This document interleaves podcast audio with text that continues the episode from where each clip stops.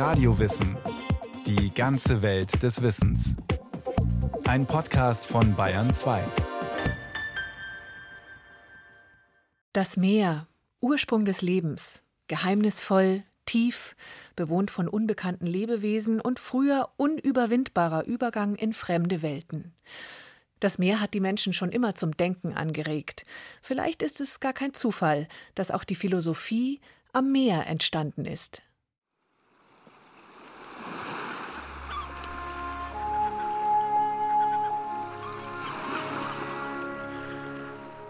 Seit jeher zieht das Meer uns Menschen magisch an.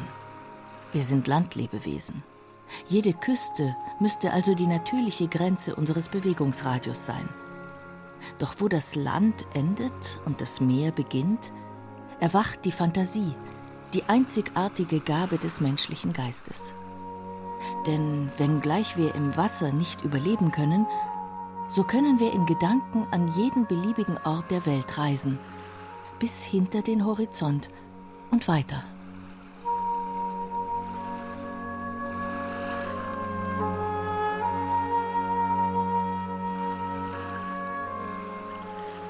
Das Meer hat den Menschen zum Grübeln gebracht. Es hat ihn gezwungen, darüber nachzudenken, wer er ist. Denn das Meer sagt uns, was wir nicht sind, ein Wasserwesen. Angesichts des Meeres hat der Mensch begonnen, sich über sich Gedanken zu machen. Und dieses Gedankenmachen nennt man Philosophie.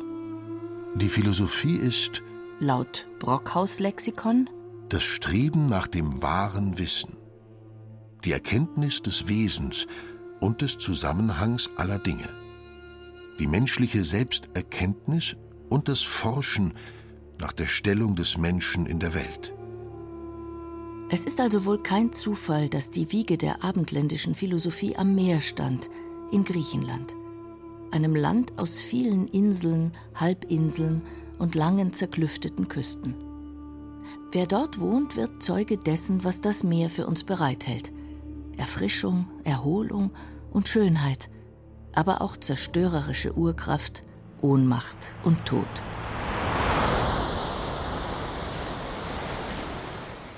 Die Bewohner dieses Landes saßen also mittendrin im Treiben der Naturgewalt Meer. Sie brauchten es nur aufmerksam zu beobachten, um ihre Schlüsse zu ziehen. Einer, der das tat, war Thales von Milet. Er gilt als der erste abendländische Philosoph.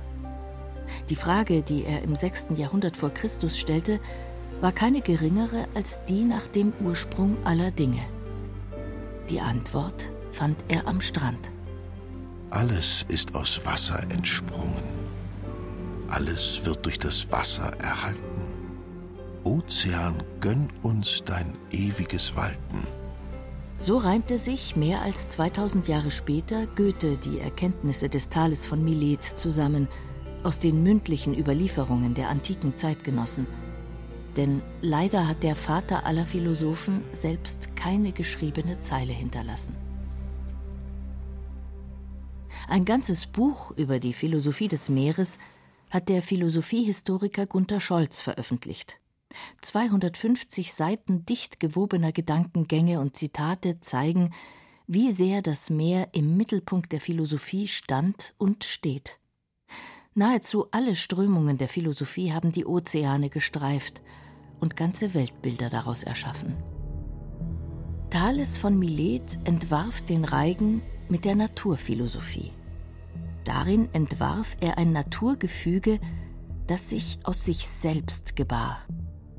Ihm folgten weitere Denker der Antike. Einer von ihnen war Lucrez, ein römischer Philosoph, der im ersten Jahrhundert vor unserer Zeitrechnung lebte. Er schuf mit seiner Abhandlung über die Natur der Dinge ein zentrales Werk. Als nun die Atome der Erde sich hatten entzogen, senkte sie plötzlich sich dort, wo jetzt sich die bläuliche Fläche weithin dehnt und mit salzigem Gischt die Höhlungen ausfüllt. So vermochten das Meer und der feuertragende Äther samt der Luft sich als reine und flüssige Stoffe zu halten. Eins ist wohl leichter als anderes. Waren die Meere in der Vorstellung der Antike noch von Göttern regiert und von mythischen Wesen bevölkert, holten die Philosophen das Meer erstmals aus dem Mythos in die wissenschaftliche Gedankenwelt und gaben so dem menschlichen Denken Macht über die Natur. Was die Philosophen allein mit dem Werkzeug der Gedanken ergründeten, erwies sich Jahrtausende später durch wissenschaftliche Forschung als erstaunlich wahr. Sie hat durch handfeste Beweise bestätigt, dass das Meer die Wiege des Lebens ist. Philosophie ist also mitnichten bloße Theorie. Dieser Ausdruck hätte bei den damaligen Denkern wohl auch Stirnrunzeln erzeugt. Denn die Theorie galt als die göttlichste und genussvollste Form allen Forschens. Sie galt als Privileg der Philosophen, sich beobachtend und denkend nach Herzenslust auszutoben, ohne mit der rauen Realität in Berührung kommen zu müssen. Was für ein Universum der Möglichkeiten. Willst du ins Unendliche schreiten? Geh nur im Endlichen nach allen Seiten. Empfiehlt der Philosophiefreund Goethe. Nach allen Seiten oder in die Tiefe. Denn die Tiefe ist der geheimnisvollste Ort von allen. Sie hält die Dinge vor unserem Blick verborgen. Nicht jedem ist diese Vorstellung angenehm, je nachdem, wohin die Vorstellungskraft ihn führt. Platon zum Beispiel mied die Tiefe des Ozeans. Seiner Meinung nach ist sie ein Ort der Unreinheit und der getrübten Erkenntnis, der Abgrund, wo die Ungeheuer wohnen, denen wir lieber nicht begegnen wollen. Die meisten Denker aber reizt das Unergründliche. Der neugierige Geist will die Tiefen ausloten und die Untiefen orten. Denn wer die Riffe unter der Oberfläche kennt, navigiert sein Schiff sicher zum Hafen. Doch auch an der Wasseroberfläche gibt es genügend Stoff für philosophische Betrachtungen. Denn, wie wir gezeigt haben, sucht der Mensch die Nähe zum Meer, und dort entwickeln sich, wie wir gleich hören werden, die Beziehungen zwischen Menschen und Kulturen besonders dynamisch. Da nimmt es nicht Wunder, dass die Philosophen auch immer wieder inspiriert waren, angesichts des Meeres neue Gesellschaftsmodelle zu entwerfen, vorbildliche und abschreckende. Die antiken Staatstheoretiker entwarfen ihre Gesellschaften quasi im Reagenzglas, abgeschieden von äußeren Einflüssen im Nirgendwo auf gut Griechisch in Utopia. Und für Abgeschiedenheit sorgt am besten ein Ozean. Und so spielten die Utopien immer wieder auf Inseln, angefangen von Platons Atlantis um 350 v. Chr. über Daniel Defoe's Robinson Crusoe Anfang des 18. Jahrhunderts bis hin zu William Goldings Herr der Fliegen im Jahr 1954. Häufig scheitern diese Gesellschaften. Aber halb so schlimm. Sie scheitern weit genug entfernt. Längst hat sich der Mensch seitdem den Globus auf dem Seeweg erschlossen. Kein Fleck ist übrig auf der Weltkarte, der noch utopische Gedankenwelten beherbergen könnte. Segeln ist besser als Träumen, so das Credo der Entdecker, die ganz real zu neuen Ufern aufbrachen. Die Neugier zog sie hinaus ins Unbekannte. Und so hat das Meer dem Menschen auf allen Ebenen geholfen, den Horizont zu erweitern, gedanklich wie geografisch.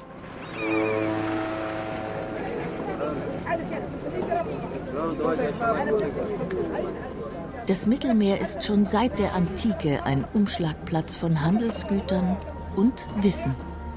Es ist kein Zufall, dass sich dort eine ganze Reihe von Hochkulturen entwickelte. Die Hafenstädte waren nicht nur Orte des Aufbruchs, man bekam dort auch Besuch aus Übersee. Immer hat der Austausch unterschiedlicher Denkweisen die Kultur eines Landes bereichert. Einer, der das als besonders wichtig erachtete, war Georg Wilhelm Friedrich Hegel. Er begriff das Meer nicht als Element, das die Menschen trennt, sondern als eine Brücke, die sie verbindet. Und der verbindende Kitt ist die Bildung.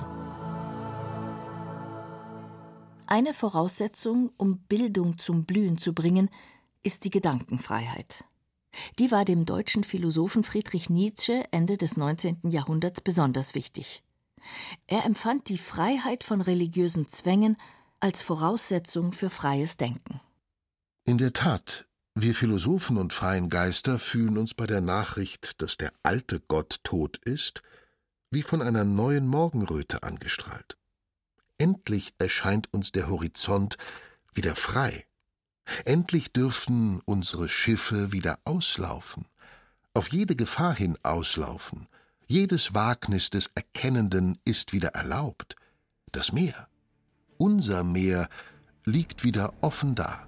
Vielleicht gab es noch niemals ein so offenes Meer. Und damit auf zu neuen Ufern. Nicht nur vom Ufer aus grübelnd betrachtete der Mensch also das Meer. Aus schwimmfähigem Material baute er sich schon in der Steinzeit ein künstliches Stück Land, genannt Schiff. Damit konnte er sich auch physisch aufs lebensfeindliche Element hinauswagen und die Orte erfahren, die bis dahin hinter dem Horizont verborgen lagen. Je besser die Schiffe wurden, desto weiter kam er damit. Ohne Ozean kein Kolumbus. Das Meer offenbarte dem Menschen eine grenzenlos erscheinende Freiheit – es war ein unerschöpflicher Quell immer neuer Entdeckungen und immer neuer Erkenntnisse.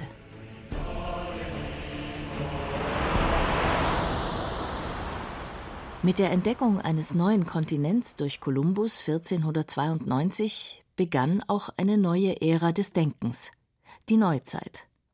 Mit jedem weiteren entdeckten Land kamen die Menschen in Kontakt mit unbekannten Kulturen, war der Austausch zwischen Menschen aller Stände möglich. Die Welt rückte näher zusammen. Buchstäblich für Austausch sorgte zunächst einmal der Handel.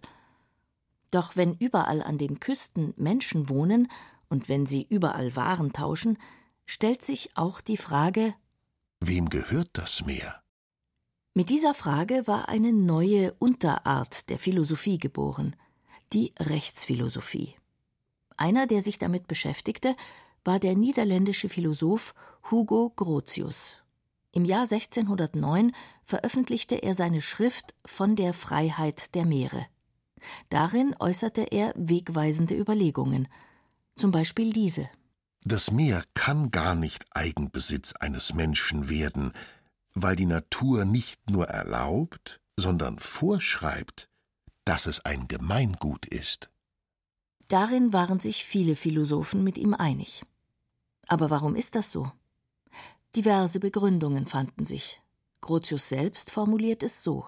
Hier handelt es sich um den Ozean, den das Altertum unermesslich, unendlich Schöpfer der Dinge, Nachbarn des Himmels nennt, aus dessen Nass sich, wie die Alten glaubten, nicht nur die Quellen, Flüsse und Meere, sondern auch die Wolken, ja auch gewissermaßen die Gestirne speisten, der im ständigen Wechsel der Fluten die Erde, den Wohnsitz des Menschengeschlechts, umwandelt und nicht gehalten und eingeschlossen werden kann, der eher uns besitzt, als dass wir ihn besitzen.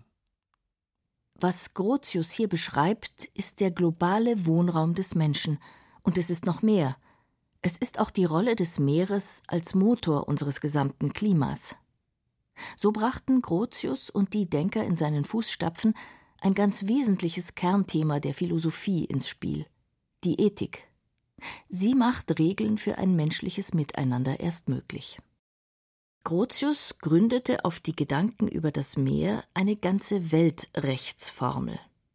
Tatsächlich wurde nach seiner Denkvorlage das heute noch geltende Seerecht geschaffen.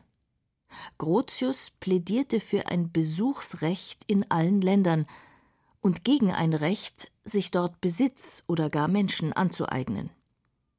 Der deutsche Dichter und Philosoph Johann Gottfried Herder bekräftigt Grotius Ansicht 1797 in seinen Briefen zur Förderung des Humanismus, und er geht noch ein Stück weiter. Es muss allmählich ein allgemeines Gefühl erwachen, dass jede Nation sich an die Stelle jeder anderen fühle. Wächst dieses Gefühl, so wird unvermerkt eine Allianz aller gebildeten Nationen gegen jede einzelne anmaßende Macht. Die Freiheit des Meeres verlangt von den Menschen, Verantwortung für ihr Handeln zu übernehmen. Auf der Grundlage von Empathie, Einsicht und Moral kann ein Miteinander gedeihen. Und das Meer wird damit zum Symbol einer friedlich geeinten Menschheit. Hätte man die Mahnungen von Grotius und seinen späteren Philosophenkollegen beherzigt, wie viel Leid wäre der Menschheit erspart geblieben? Eroberung, Unterwerfung, Vernichtung von Kulturen, Kolonialismus und Versklavung. Prävention durch Philosophie. So viel zu den Bewohnern der Küsten. Aber was ist mit den Lebewesen im Wasser? Das Meer gehört allen, doch was darin ist, kann zum Besitz werden, so beschlossen es die Rechtsphilosophen. Schließlich ernährt sich der Mensch unter anderem von Fisch. Und Muscheln, Perlen und Material aller Art soll ihm auch zugänglich sein. Nun ja, in Maßen.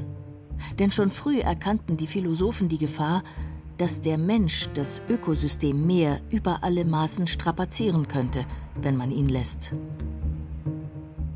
Besonders Immanuel Kant, ein eifriger Sonderbotschafter der Ethik, arbeitete sich an dieser Frage ab. Kurz vor Anbruch des 19. Jahrhunderts nahm er Meer und Natur unter die moralische Lupe. Die Bioethik war geboren. Wir schädigen uns selbst, wenn wir die Natur zerstören. Wir zerstören damit die Grundlagen unseres moralischen Vermögens, das uns zu Menschen macht.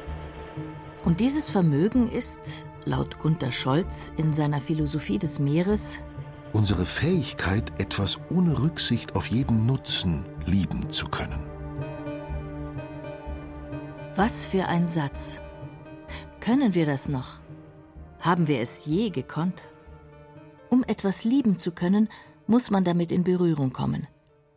Die begeistertsten und optimistischsten Betrachtungen fließen aus der Feder derjenigen, die mit dem Meer erhebende Erlebnisse verbinden.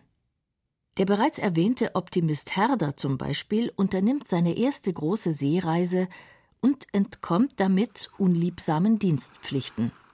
Offenbar reist er überdies bei gutem Wetter.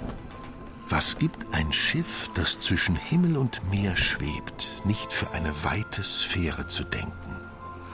Alles gibt hier dem Gedanken Flügel und Bewegung und weiten Luftkreis.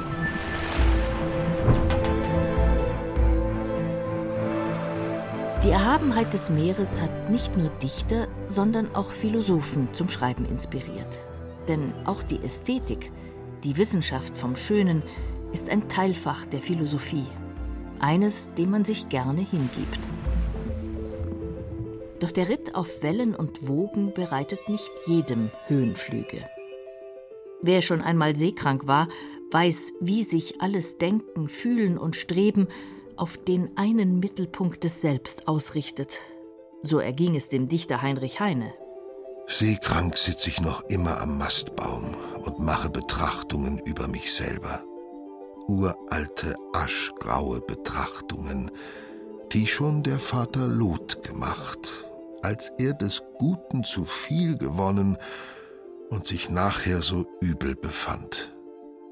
Beim Toben des Sturms und dem Rumoren seines Magens verfasste Heine eines seiner philosophischsten Gedichte, eine düstere Analyse des Zustands seiner deutschen Heimat. Man weiß nie, welche Art von Aha-Erlebnissen die Berührung mit dem Meer bringt. Die jeweilige Sicht auf die Dinge hängt also nicht nur vom theoretischen Standpunkt ab, sondern auch sehr stark vom Aufenthaltsort zum Zeitpunkt des Denkens.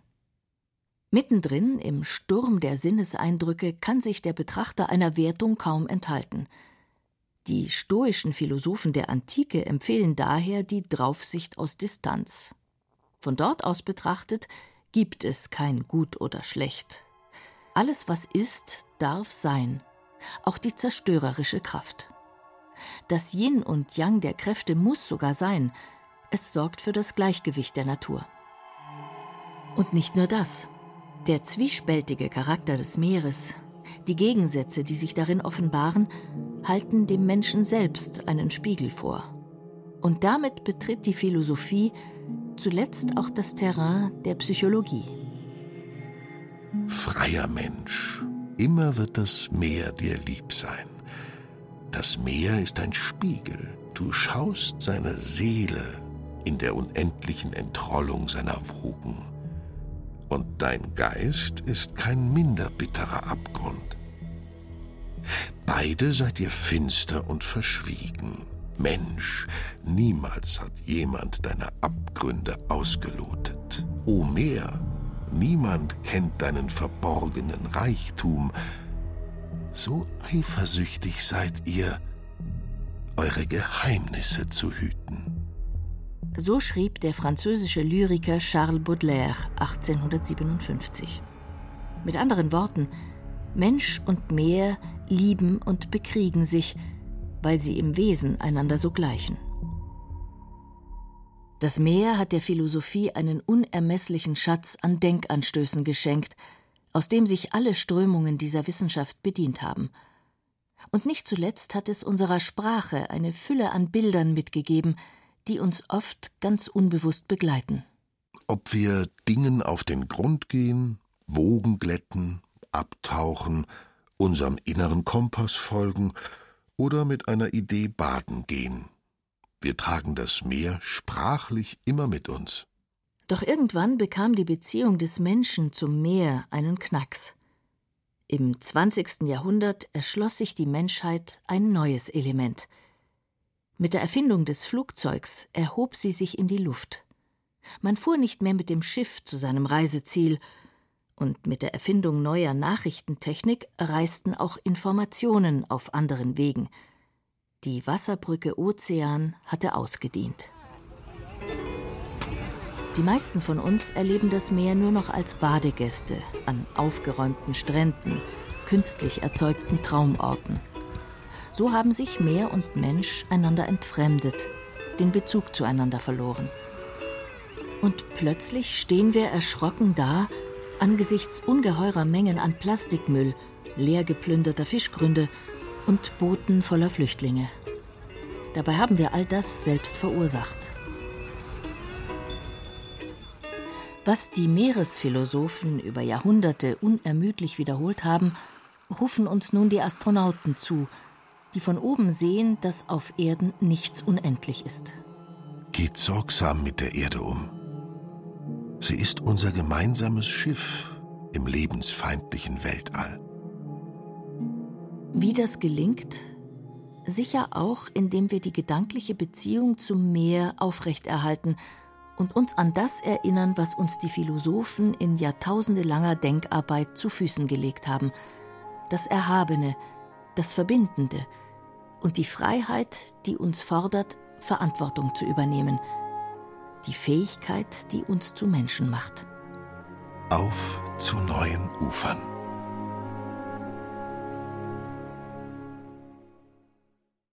Das war Radiowissen, ein Podcast von Bayern 2. Autorin dieser Folge Christiane Neukirch. Regie führte Eva Demmelhuber. Es sprachen Irina Wanker und Stefan Wilkening. Technik Christian Schimmöller. Redaktion Bernhard Kastner. Wenn Sie keine Folge mehr verpassen wollen, abonnieren Sie Radiowissen unter bayern2.de slash podcast und überall, wo es Podcasts gibt.